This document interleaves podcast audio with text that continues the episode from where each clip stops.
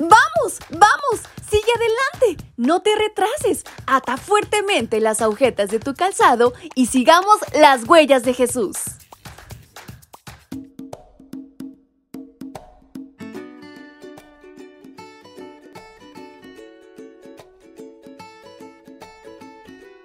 Hola, hola chicos y chicas, ¿cómo están en esta mañana? Su amiga Fabi en este 29 de junio les acompaña y les da la más cordial bienvenida a este su devocional para menores y adolescentes. ¿Están listos para aprender más en este día y conocer un poco más de Dios? Pues vamos, acompáñenme. Y en esta mañana, nuestra reflexión lleva por título: ¿de dónde proceden tus deleites? Cuando Sansón volvió para casarse con la muchacha, se apartó del camino para ir a ver al león muerto y se encontró con que en el cuerpo del león había un enjambre de abejas y un panal de miel. Raspó el panal con las manos para sacar la miel y se la fue comiendo. Libro de Jueces, capítulo 14, versículos 8 al 9. Si me encontrara a un león en el camino, lo esquivaría. Buscaría una ruta diferente para no pasar por ahí. En ocasiones, Dios nos obstaculiza caminos o nos cierra puertas como un mensaje de que esa no es la ruta que debemos seguir. El león era una advertencia para Sansón de que no debía casarse con una muchacha que no fuera de Israel.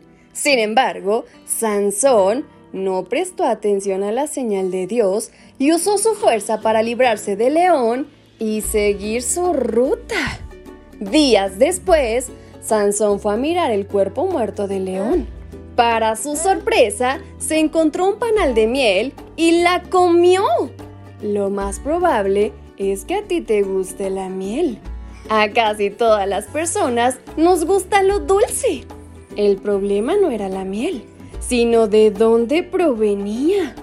Jesús mismo comió pescado y como postre miel para convencer a sus discípulos de su resurrección. Sansón comió miel y Jesús también, pero con una notable diferencia. En el caso de Jesús, la miel provenía de la alacena de una cocina. En el caso de Sansón, procedía del cuerpo muerto de un animal. Era un dulce contaminado, como todos los riesgos que implicaba. La miel puede representar los placeres, deleites o entretenimientos que disfrutamos hoy. El problema no son esos gustos, sino de dónde vienen y qué consecuencia tendrán en nuestra vida. Si el origen o la mente que creó ese gusto está de acuerdo con la palabra de Dios, el resultado será positivo. El versículo 9 termina diciendo: cuando se encontró a sus padres, les dio miel y comieron, pero no les dijo que la había sacado del león muerto. La insensatez de Sansón se demuestra en poner en riesgo la salud de sus padres. ¿Por qué crees que Sansón no les dijo a sus padres la procedencia de la miel? Porque sabía que su decisión no era la correcta. Hoy, puedes tomar la decisión de tomar el camino correcto y compartir con tus padres tus logros y también tus gustos. Así que no desaproveches esa invitación. Y con estas palabras en mente, es como nos despedimos de nuestra reflexión. Su amiga Fabi les envía un fuerte y muy caluroso abrazo hasta donde quiera que se encuentren. ¡Hasta pronto!